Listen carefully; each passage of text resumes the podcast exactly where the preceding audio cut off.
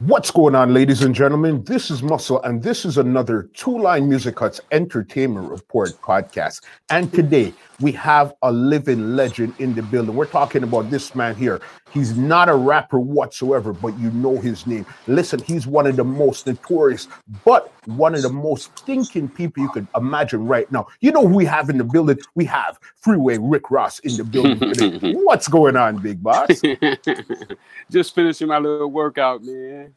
Yeah. Breathing, breathing a little hard right now. You know, uh, sucking in all of the all the things that's going on in the world right now. It's, Trust uh, me. It's a trying time. Trust me, we know this. And right now, where are you located? I'm in Los Angeles. You're in Los Angeles. And what is it like out there right now? Are you guys under quarantine? You guys are out of quarantine. What's it like out there? We we're we're out of quarantine, uh, but we still have restrictions. Uh, I, I I I thought we should have stayed in quarantine at least another month, maybe two months. Okay. Uh, but you know, Donald Trump was pushing the country to reopen, and and uh, and they broke in and they did it. But uh, Yeah. the numbers are going crazy right now. I think we're getting like five to six thousand new infections every day. That's crazy, crazy. And this is just in the LA area or the whole of the US? yeah, this right is just this is just LA. wow. The US, the US, I think we're getting 40, 45,000 new new infections every day. That's insane. Wow. Wow. And how has it affected you or your business since we're all in quarantine right now? Well, uh, I haven't been able to to travel and, and do you know a lot of a lot of my stuff is, is speaking engagements. Uh, so I haven't been able to travel, but you know I've just been finding other ways to work. You know, uh, doing interviews on Zoom and uh, working my social media, uh, as well as uh, getting my marijuana line together. Yeah, we see that. We definitely Yeah. see that. We're going to be getting into that shortly, still for sure. Okay, so you say you were you were traveling and you were speaking around the country before, but now I guess clearly we're grounded, so you can't be doing that right now. Correct, correct. Uh, Yeah. And right now, I don't really want to be around people because Mhm, we're supposed to be social distancing. mhm. So uh, when people come up, you know, sometimes people come up and want to take a picture. I mean, I feel bad, but uh, Mhm. you know, we're not supposed to be taking pictures. We're not supposed to be close to each other, Yeah, uh, especially not without our masks on. yeah, definitely. And they recommend that you wear a mask right now when you go outside. Correct. Yeah, that's the same thing happening in Toronto. Have you ever been to Canada before? I haven't. Uh, I don't know if I ever be able to come because I hear you have you guys have a law that uh, they don't allow convicted felons inside of Canada. Yeah, well, the trick with it, just like everything else, you understand if you go through the right connections, the right doors, the right people, anything is possible. Okay, okay. Well, I definitely would love to come to Canada, and uh, Yeah. I have a lot of friends over there. You know, Mhm. one in particular, Jay Worthy. Me and him been friends uh, since I got home almost. And, Okay. uh, he- he's Canadian, so Yeah. uh, I definitely want to come over and see what it's like. Yeah, no, definitely, especially how you're in the marijuana business. Canada is definitely a stronghold when it comes to that right now. Yeah, yeah. You guys are, uh, are federally legal, so um, Yeah. you guys are doing uh, uh, publicly traded companies and, and all kind of stuff over there that uh, Mhm. that we're not allowed to do over here yet. Yet, you guys are getting there though.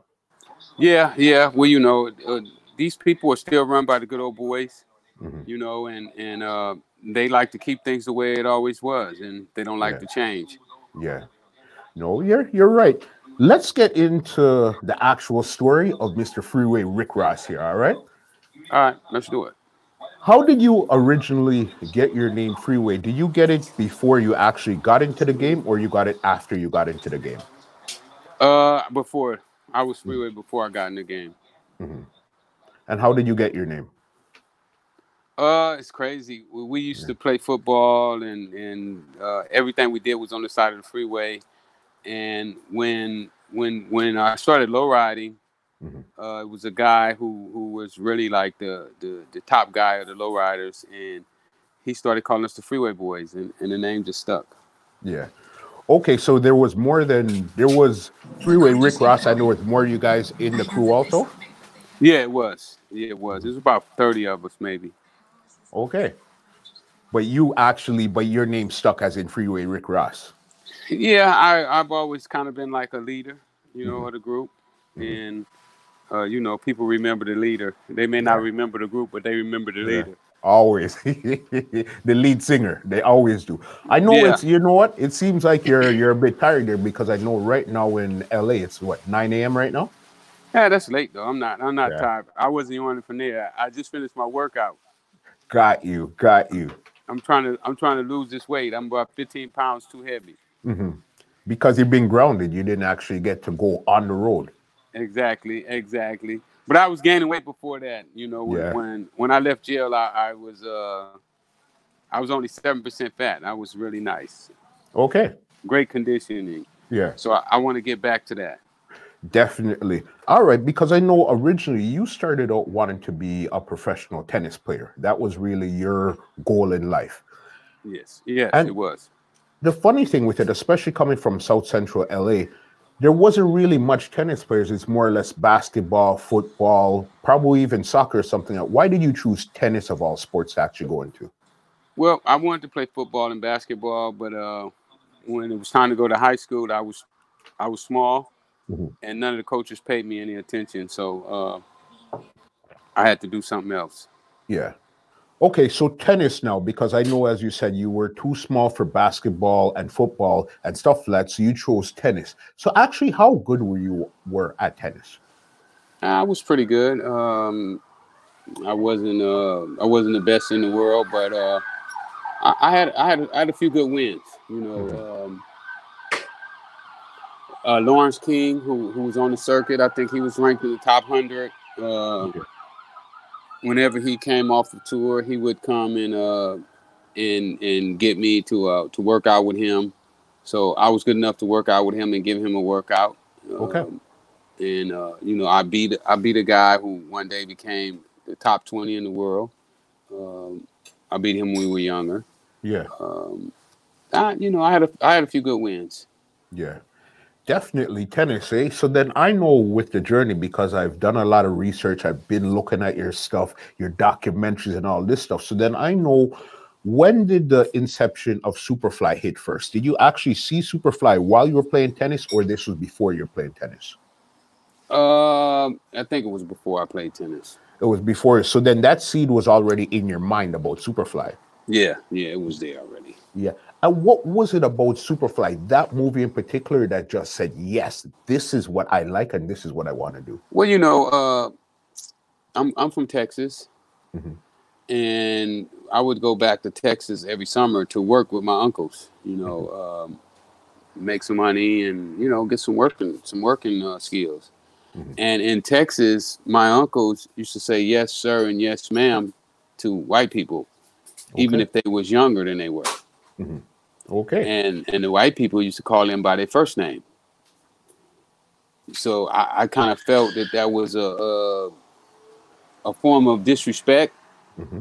in a sense. You know, why should uh should you be saying yes sir to a young white person, and they call you by your first name?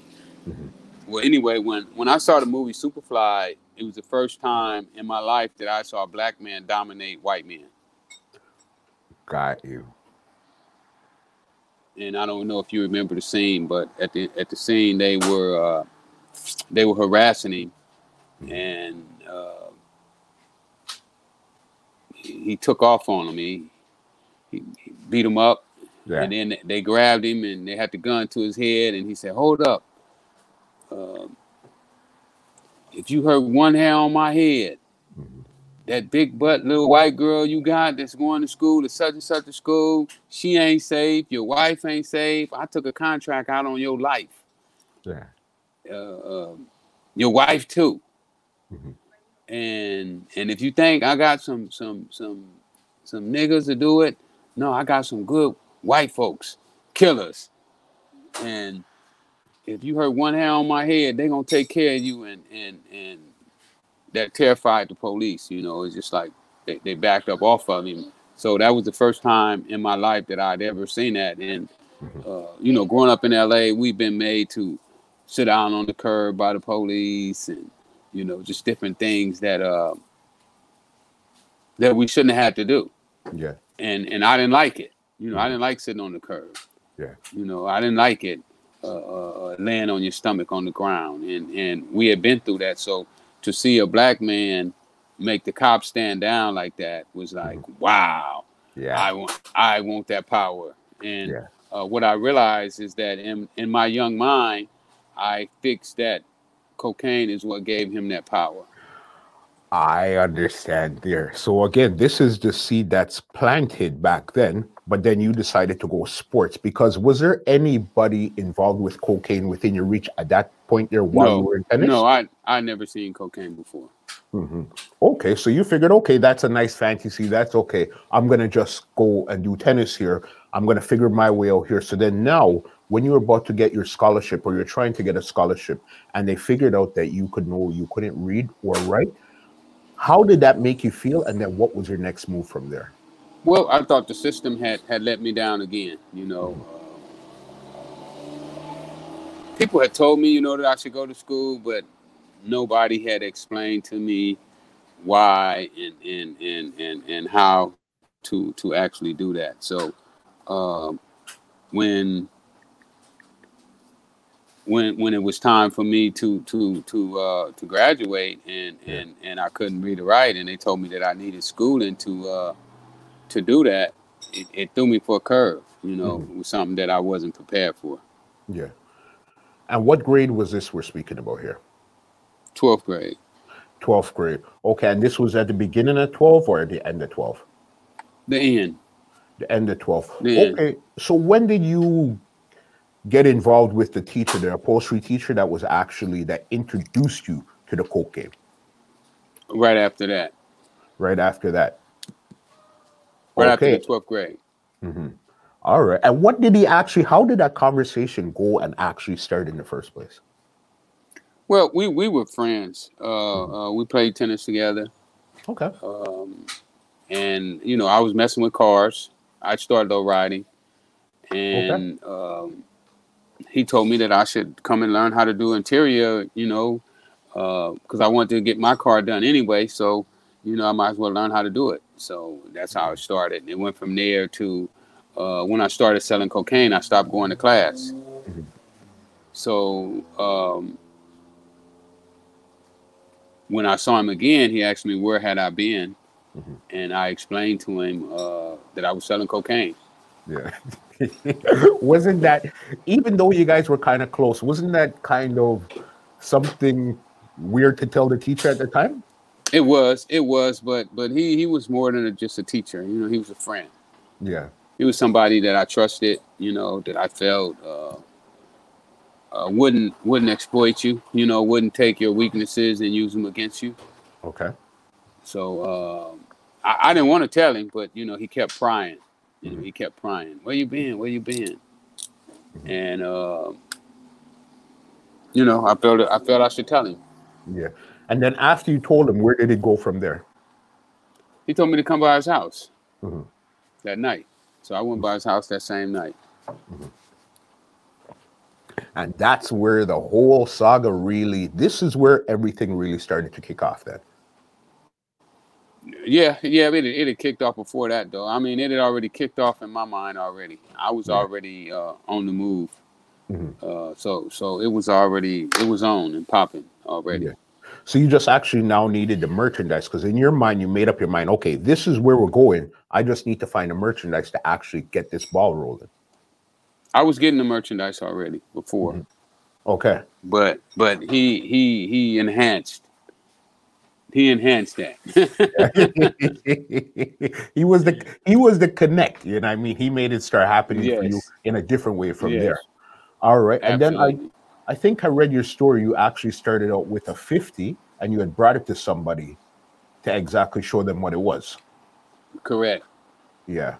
And then what had happened from there? Uh he used it all up. Yeah. then he owed me fifty dollars. and this is back in the 70s or 80s? Uh late 70s, early 80s. Okay, it's just because I wanted people to understand that fifty dollars back then is probably about two hundred dollars right now. So for somebody to or owe more. you fifty bucks, yeah, more. right or off the top, huh? yeah, yeah. And Yeah, being in debt, being in debt for, for the 50 did, was not a good feeling.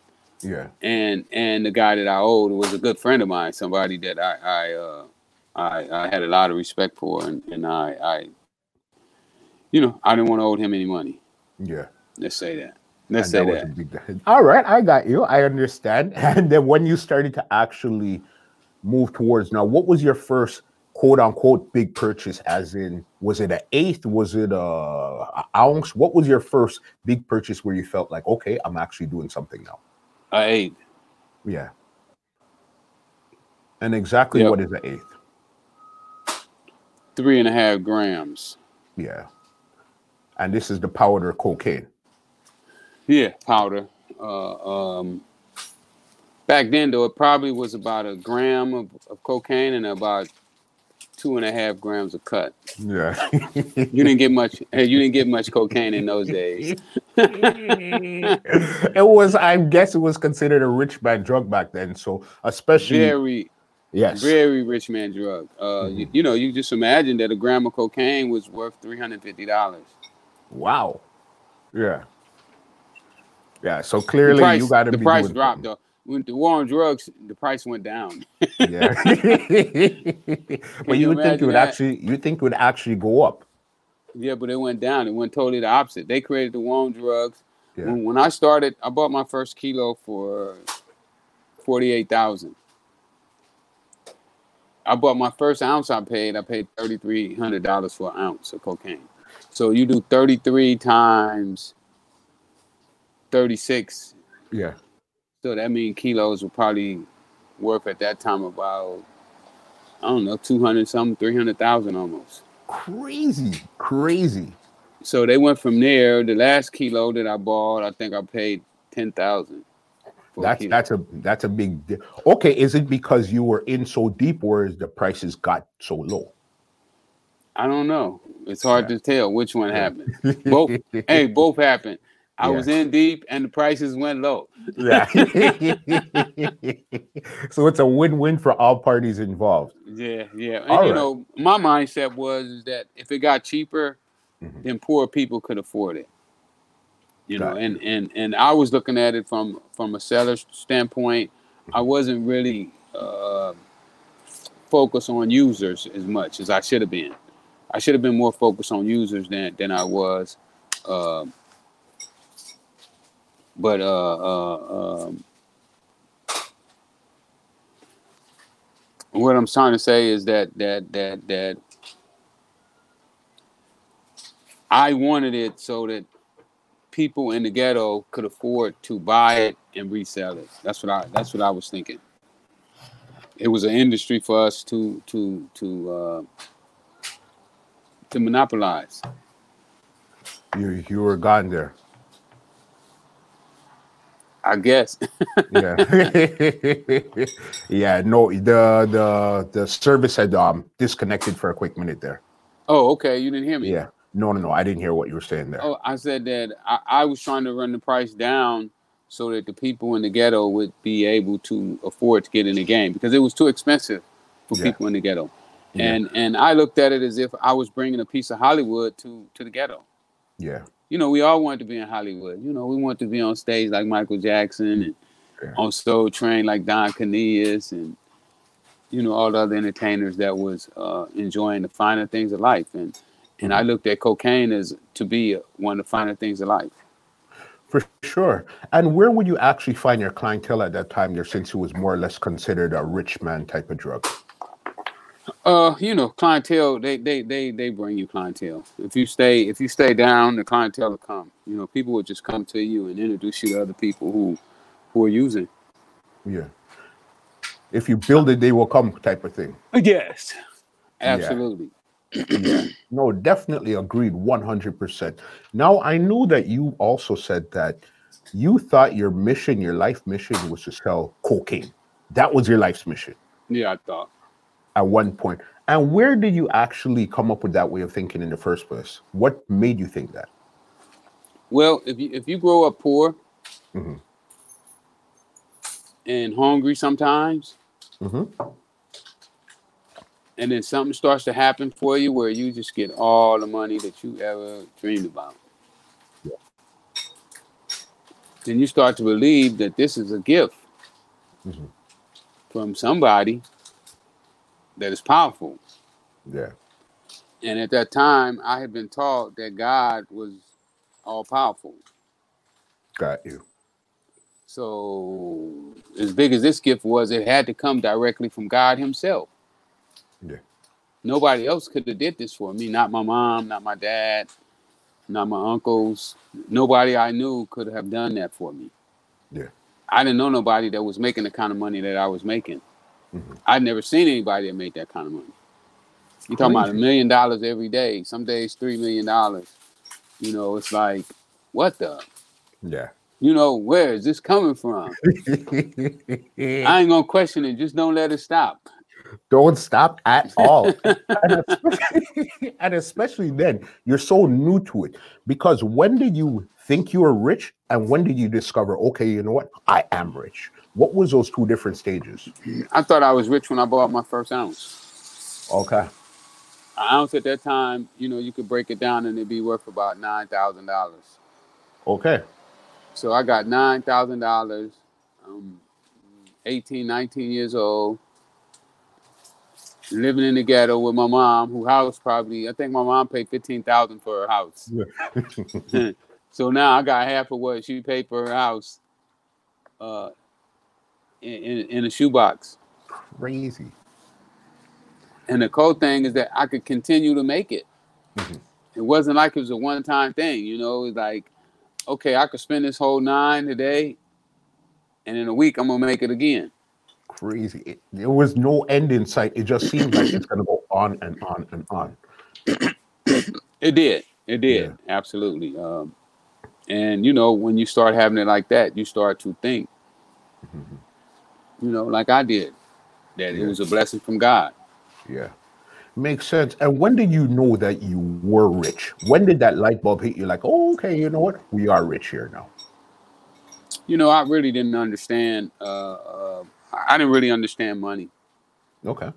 you know um i was still young you know i'm still you know i built my motel i think i was like 20 22 23 years old Okay. Um no training no formal training you know no father um i'm picking up mentors as i go Yeah. but i don't even know that i should be picking up mentors this is just happening naturally Yeah. you know the, the the the allure of the money that i have is Mhm. starting to draw people to me uh that become mentors Yeah. You know it wasn't it wasn't like i said you know hey let me go find uh, a guy that's a contractor and get him to, to teach me you Yeah. know I, I learned that from trying to build a motel you know that that i could learn from contractors and and that i could use a contractor's license to to to do my own building you know that i could be a contractor myself Yeah. uh, so so um, you know money brings knowledge For sure. And with that now, you said what were some of your mentors actually telling you back then also? Because you figured, okay, we now have this lump sum of money. What were they telling you to do with the money? about real estate. Mhm. Back then, everybody was saying, "Put your money in real estate. Put your money in real estate. Mhm. Uh, buy property, put it in your family member's name to protect it. Stuff like Yeah. that." There, Yeah. And do you take a lot of that advice? You absolutely. a lot of I bought a lot of real estate. Yeah, I had a lot of real estate. Yeah. What were some of the stuff that you actually purchased? uh, motel, junkyard, apartment buildings, houses. Yeah. Okay. And this is still while you're in your 20s. Yeah, I went to jail at 28 years old. Okay. So, yeah, you're wow. So, you amassed all of this wealth, all of these millions of dollars before your 30s. Yeah, before I was 27. Yeah. Wow. And did you really understand what you were doing or how serious it was or what kind of trouble it could get you into at that time there? No, not really. Uh, I knew that I could go to jail, and Mhm. and I was prepared for that. You know, I I looked at it as if I was going to be the sacrifice lamb for my family. You know, Yeah. Uh, if I sacrificed myself, uh, my family would be good. You know, because we were going around trying to get jobs, and nobody would hire us. So you know, I was like, why the hell are you gonna look for somebody? Just create your own business. Yeah. And so Yeah. that's that's really how I looked at cocaine, and the business of cocaine was to establish uh, myself and my family in, in into business. Yeah. So you figured that okay, even if I gotta sacrifice myself, I'll plant this tree here that's gonna grow so big, and everybody's gonna everybody's gonna get something out of it because I put in the work first. I'm the Right. founding father for the family. Right. Yeah. No, definitely that right there. Mentioning even Superfly. When you seen it, you said, okay, this is what I want to be. When you actually became Superfly, was that lifestyle as glamorous as you thought it was going to be? Or did you even get a chance to really think back, say, hey, I made it to this level here right now? Yeah, I, I loved it. You know, I, I I fell in love with the lifestyle. Um, I accepted it. Mhm. Um, didn't really understand that other people were being hurt Yeah. from it. Uh, That other people uh, had to go without. You know, in order for me to have. Um, and and those are the things that started to make me look at it differently as I got older. Mhm. And that's how that's how I was able to quit. Uh, Going to jail didn't stop me from selling cocaine. It wasn't jail that stopped you. No, no, no. I stopped on my own. Uh, I stopped about a year and a half before I got arrested. Okay. And what did you actually go to jail for in the first time? Uh, drug trafficking. Oh, so you went to jail for drug trafficking the first time. Yeah, only time all my all my convictions is drug trafficking. Got you. And how much did they actually charge you for at that time there? Uh, I think less than forty nine keys. we had, we had made we had made a deal uh, in Cincinnati.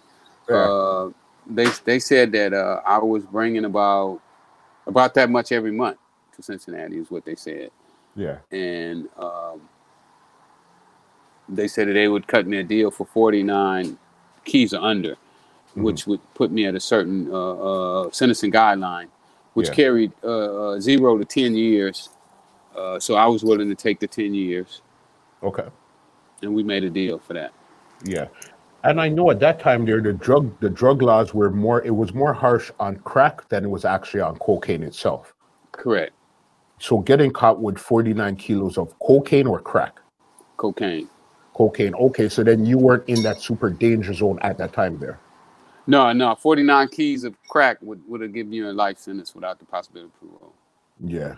Right away. Wow. What happened is is I had stopped selling crack at that time. Yeah. I had uh, when I went to Cincinnati, uh, people didn't want it already cooked up. In LA, they wanted it already cooked. Got you.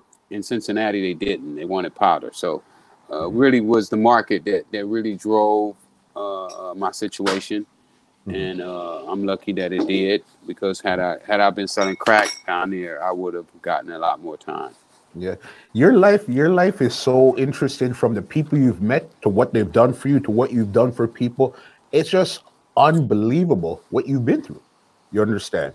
Yeah, yeah, I get it. I get it. Is it would you say it's lucky or would you say it's blessed? Well, you know, a, a lot of times, you know, uh, I'm, I'm always thinking of Mhm. how to to better my position. Mhm. You know, how to to do it better and right, and and I I think that we have to put that into uh, the equation as well. You Yeah. know, a little luck, a little planning. Yeah. and the rest is history. yes, All I right. mean, because if, if if if if when when you look at it, I don't know if you had the chance to to read this article right here in LA Magazine. No, I didn't read that one there. Oh, you didn't read this. Oh, you got this. Is the best article they ever wrote on me. It's Okay. called. Uh, it says the crack king is back, Yeah. and in this article, this guy he is. Uh, he's writing my obituary. He says he's he's writing my obituary. Wow. Crazy. yeah, yeah. He says uh, L.A.'s most famous drug dealer was doing life. I was writing his obituary. And and and in that in that in that article, it, it- you saw the documentary. Yes, I did. Cracks in the system. Okay. Yep. Okay, at the beginning of that documentary, me and him are talking. Mhm. I'm in jail. Yes, where we don't see you, we just hear you. Correct. Mhm. That's the article that he was writing, but he was also recording it at the same time. So Mhm. uh, I was telling him all the things that I'm doing right now. Yeah. I was telling him about it in that interview when he was writing my obituary. He was writing my obituary, and I was like, no, no, no, no, no. I'm gonna do this. I'm gonna do that. I'm gonna be telling Yeah. politicians what to do, uh, uh, uh, preachers. Uh, uh, you know, I was gonna be r- helping run this country. Yeah. Basically, is what I told him. Mhm. And he was saying, "How you gonna be doing that from a jail cell? You you ain't ever coming out of here. You know, you you you done. You're dead. Yeah. You you dead. You're not supposed to be talking." Said, so no, I'm not. in the article, I was telling him about my books. You know that I was going to have books coming out. Mhm. As you can see, I got two books that's out Yeah. right now. Yep. Bestsellers. Both of them are bestsellers. Mhm. Uh, one is a bestseller on Amazon. Um, the movie's almost almost finished. The movie script is almost finished. Okay. Um, now, one thing I didn't count on was marijuana. I had never thought that I would be in the marijuana industry. but so But- back then, when you I- when you were when you were in the cocaine game, were you actually dabbling in marijuana at that time too, or that was I that was nowhere? I okay. smoked, and I sold too. I sold a little bit. I just I didn't give it the attention that I should have. Yeah. You know, I didn't really understand uh, marijuana. Yeah. But if you didn't think, you probably thought it wouldn't give you the returns like how you were getting on the other stuff there. Yeah, yeah, I would have been having to, to, to carry boatloads, Yeah. which wouldn't have been bad though. Which wouldn't have been Yeah. bad, you know, because boatloads of marijuana carried about the same amount of time as two ounces of crack. So Got you. But it was too much space. You didn't have time to put this in any space here. I You could have, understand? I could have, Yeah, I could have, yeah. I could have had time. I had the places, you know, Mhm. I had houses and I had everything I needed. I could have did it. Crazy. Let me ask you, when you when was the last time you actually heard of the rapper Rick Ross?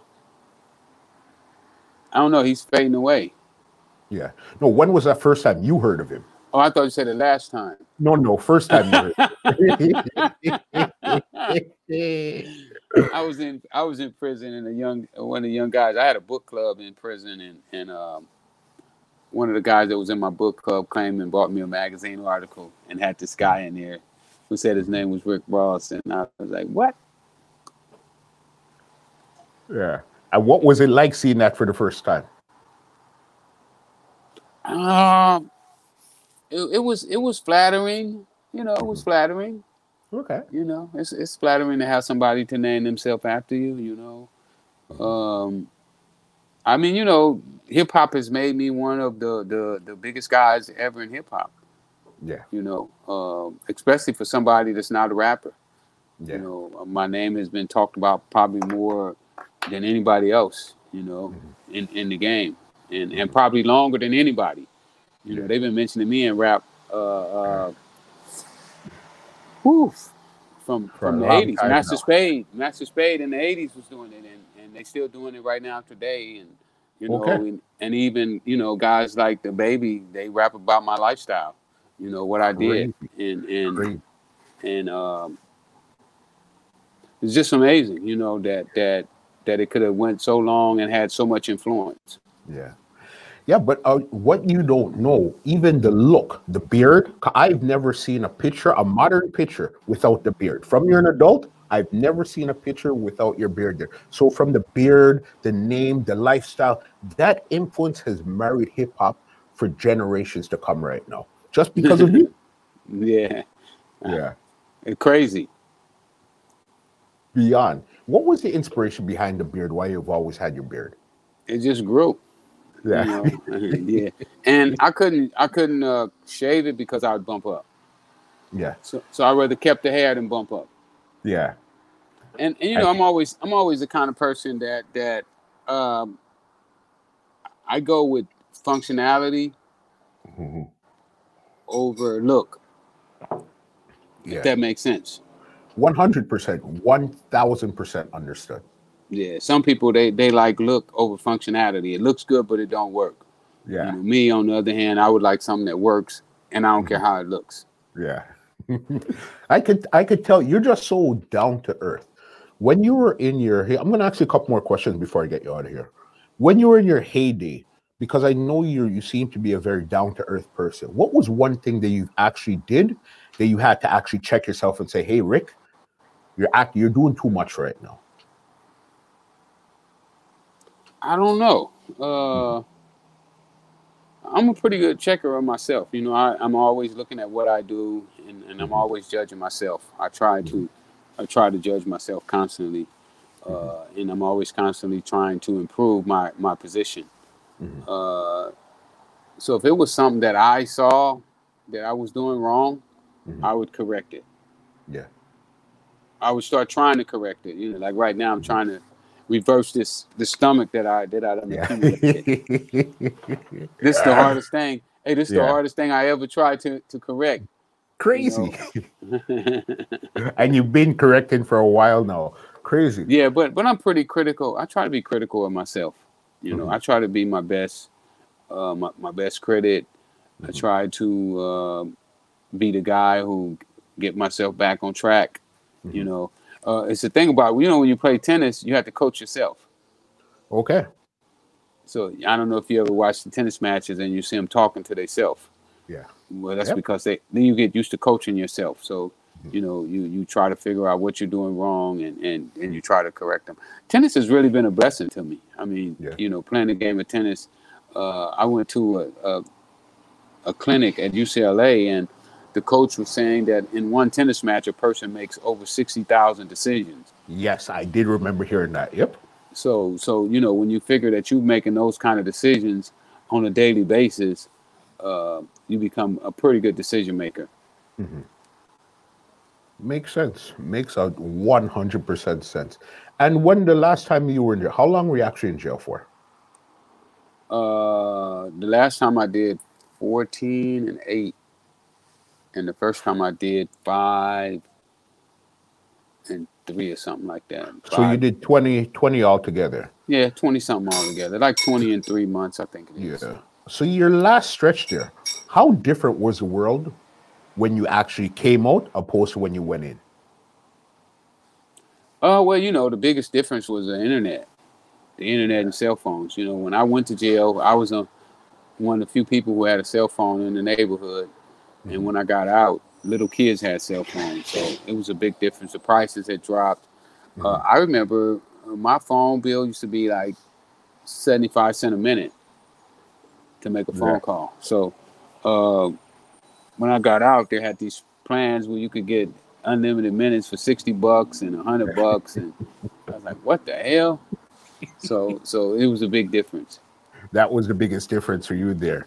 Yeah pro- probably that the internet you know Mhm. uh, uh being here and how, how much people depend on computers Yeah. Where it went from actually not really being in anybody's life to being in everybody's life. Almost it seemed like an overnight process. yeah Mm-hmm. Wow. Crazy there. All right. I know you've been out since 09 to 11. What's the biggest difference with Rick Ross from 2009 to 2020? Well I, I finally started to learn my way around you know. I'm knowing i'm knowing people now. You know i know who's full of shit and you know who you can count on. Um, uh, i'm learning what businesses work what businesses don't work. Um, and and you know i'm generating a little money now. Mhm. you know when i got home i had 200 bucks.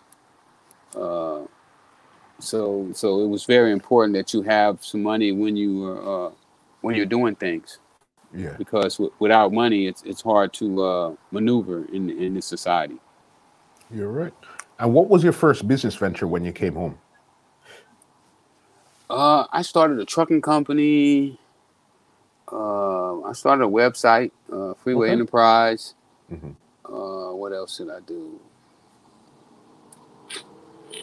Hmm. I was doing my speaking engagements you know I was still doing the Yeah. speaking engagements Mhm. uh, then I started the t-shirts uh, Like the one Music. you're wearing right now? Yep, yep, yep. Stand up so we can see it one second there. The real Rick Ross is not a rapper. and it's it's even funny how that came about. You know, um, I was on a Joe Rogan show one day, and and and uh, I told Joe that I was doing bad financially, mm-hmm. and he told me that uh, that I should do a T-shirt, and uh, I was walking down the street, and this kid stopped me, and he's like, "Man, we got a T-shirt idea for you." Yeah. And they told me what it was. Real Rick Ross is not a rapper. I was like, "Ah, oh, that's so fucking corny." Yeah.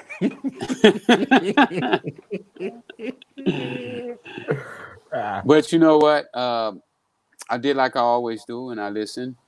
Mm-hmm. And I went with the kid. He made it up, and he gave me a hundred shirts, and I sold them all the same day. Not so corny after all. Eh? No, I said, well, you know what? That kid was on to something. Yeah. And and then I didn't even know who the kid was, but he's a famous uh, he's a famous designer too. So okay, so it's a win-win for all parties involved. Yeah, yeah. So you know, mm-hmm. you just never know. That's why you have to keep an open mind, you know, all the time. Let your mind be open and let it let it let it roam. You know, let it be free. Let it mm-hmm. let it just study, charm up life. You know, for you. And do you think that that's one of your biggest assets from back then to right now is actually listening and observing what's going on around you? Yes, definitely. Uh, paying attention, uh, being open minded is definitely a plus. You know, so many people are closed minded that they can't see uh, what's going on. You know, because there's opportunities all around us here in this country. Yeah, you just got to figure it out and find out what it is. Yeah. Two last questions before I get you out of here. I want to talk about your um, marijuana business right now. All right, what what's the name of it? Uh, LA Kingpin. LA Kingpin. And how did you actually get involved with marijuana, legal marijuana at that? Well, I started off on the black market. Mm-hmm. You know, I was doing bad, uh, was having problems paying my rent, mm-hmm. and um, I just got off parole. Mm-hmm. And one of my partners came over and he was like, uh, "Man, I'm going to the Cannabis Cup out here in San Bernardino. You ought to roll with me." And I was like, ah, "I don't want to be around that I don't want to be around those guys, you know, with that mm-hmm. weed and shit, that dope, and, yeah. you know, because I was indoctrinated in my mind what I had had been through in court, and I just got off parole, so I was still like, you can get violated for that, you know.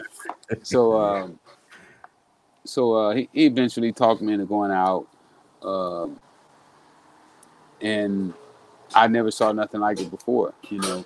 I took 200 books with me. I sold all the books that I took mm-hmm. with me. That's how he got me to go. He said, "Man, I bet they'll buy some books out there."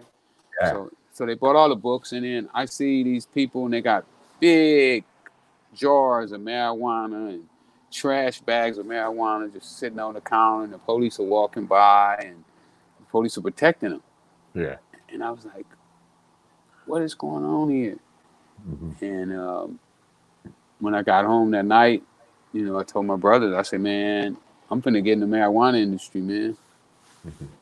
Because I, I was I was you know I was kind of shocked that that you know even though my brothers all smoked marijuana, been smoking all their lives, that they had put marijuana stores on the corner of our our street. Crazy. and I'm wow. like, how you guys let people that don't look like us come to our neighborhood and sell weed, you know, yeah. on our block? you know, and, mm-hmm. and you guys are not getting involved. Mm-hmm. So, you know, I said that I couldn't take the same thing that they did. I had to go out and and, and, and, and open some doors. So mm-hmm. uh, I got busy, you know. Uh, I stayed on the black market. it started to do really well too. I got stopped up in the mountains with a 105,000 one day, and that kind of set me back a little bit. But from the black market, uh, I started to hear that the city was uh, going to give out more licenses okay. and that they wanted people from the black market to get in, to get involved. You know, so uh, I started going to all the city hall meetings and you know talking to the councilmen and, and so forth. And then the next thing you know, um, I found out what it takes to get a license. And here you are. Yeah, and I got I got a, a cousin and a brother too that may get one as well. Okay. They had no clue. They had no clue about a license, but I put them up on what they had to do uh, they signed up, so maybe they're gonna get theirs the next round. Yeah, And is it for to be a, a, legal grower or is it to open a dispensary? Is it to have your own strain? Exactly what is it for? All that. All of that. All of that. Yeah. They just let your boy get all of that. I can do all of that. Yeah. and I wanted all of that. I want all of that. With your mind and how it works, oh man. Oh, oh yeah. man. Yeah, it's gonna be crazy. Mm-hmm. Um, I I see this could possibly be a turning point, you know, in history. Yeah. Because sure. I only would imagine how big I would be in the cocaine business if nobody never stopped me. And then if I'd have been able to advertise on TV and on billboards and all that, it would have been crazy. It would have been crazy. Imagine that. Imagine go, that, eh? Or go, or go to a store and say, "Hey, this is Rick Ross. I got the best cocaine in the world." it's it's wild how life works because nobody could ever tell you that a couple years down the road that you'll be into marijuana legally and you could go to a convention and police didn't stop anybody They're actually protecting people. Well, you'll see when you read this article. I didn't know anything about cocaine. I told them yeah. all the other businesses that I was going to do. Yeah. You know, like boxing. You know, I'm going to be the king of boxing. Yeah. You know, I'm gonna I'm a, I'm gonna have a fighter that make more money than Floyd Mayweather. I, I got a young fighter right now that's dynamite, yeah. mm-hmm. and and I'm gonna show him how that anybody could do. You know, basically what Floyd did. Yeah it's going to be interesting to see what you put your brain power to now on a legal way because trust me what you've done on the black market now you're going to do it legally is crazy last question i got for you here i want to talk about your new podcast you have all right looking for game podcast how did you come up with that there uh, my man echo came up with the idea yeah um, and uh, when he told me about it i thought it was brilliant mm-hmm. And what are you actually trying to do with your podcast and your platform right now? Well, eventually, I want to uh, to go to one of the one of the major one of the major uh, uh, uh distributors with it mm-hmm. with the idea and and and possibly uh, uh, get that done. I've been talking to World Star about okay. possibly doing a deal with them.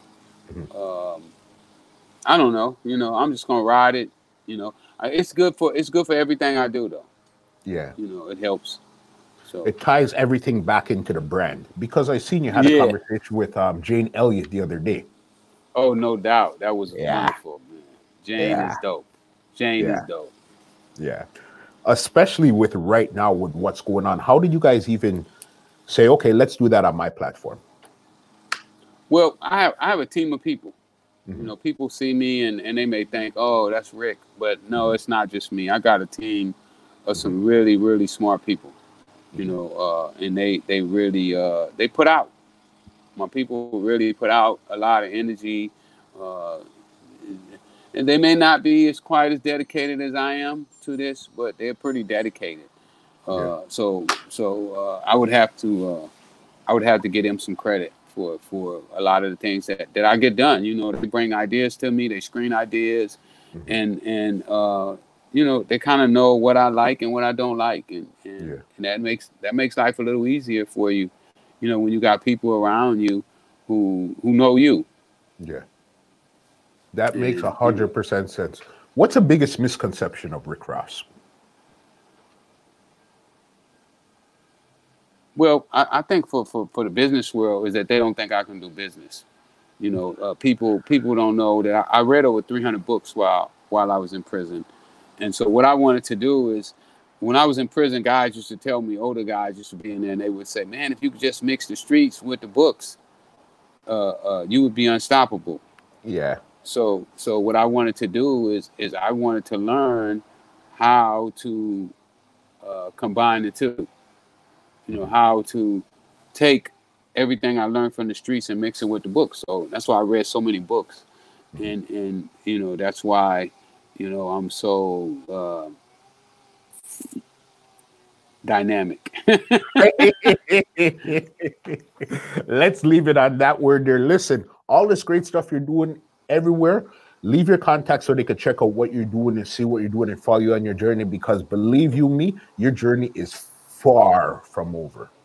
Oh, no question, no question. Uh, right now, I'm also working on a, a black agenda you know, where I'm going to get the smartest people I can find and bring them into the black community to teach black people how to conduct business. I'm working on that as well. It's coming on good. Matter of fact, this Saturday at six o'clock, we're gonna have Jay Morrison. Jay Morrison uh, raised twelve million dollars. He's an ex-crack dealer, uh, and he'll be on there speaking on how he did it, and he's gonna help me do it. So Yeah. uh, check out check us out on Zoom. Uh, Mm-hmm. also, you can follow me at Freeway Ricky on Instagram and on Facebook, Freeway Ricky Ross. Mhm. Uh, if you want to buy the books, if you want to buy the books, you can go to my website, freewayrickyross.com. Mhm. Uh, we remodeling it, so you finna see a website that's gonna be off the change. All right, uh, coming real soon. Um, and we're going to be posting on our website all of the dispensaries that you can go and buy the product in. Also, we're going to have our own delivery service. We're setting up to do our own delivery service here in California. So Okay. uh, be on the lookout for the delivery service coming soon. Mhm. Um, I guess that's it. Yeah, a lot of a lot, a lot of great stuff. Trust me, when I come to California, I definitely got to come check you out. Or if for some miracle you get to Canada, you got to come check me out also. Well, we got to figure that out. I'm gonna need some help. I'm gonna need some Come help. Oh. Listen, the help is right here. One phone call, one email, one text right away. This podcast is brought to you by www.twolinesmusichut.com.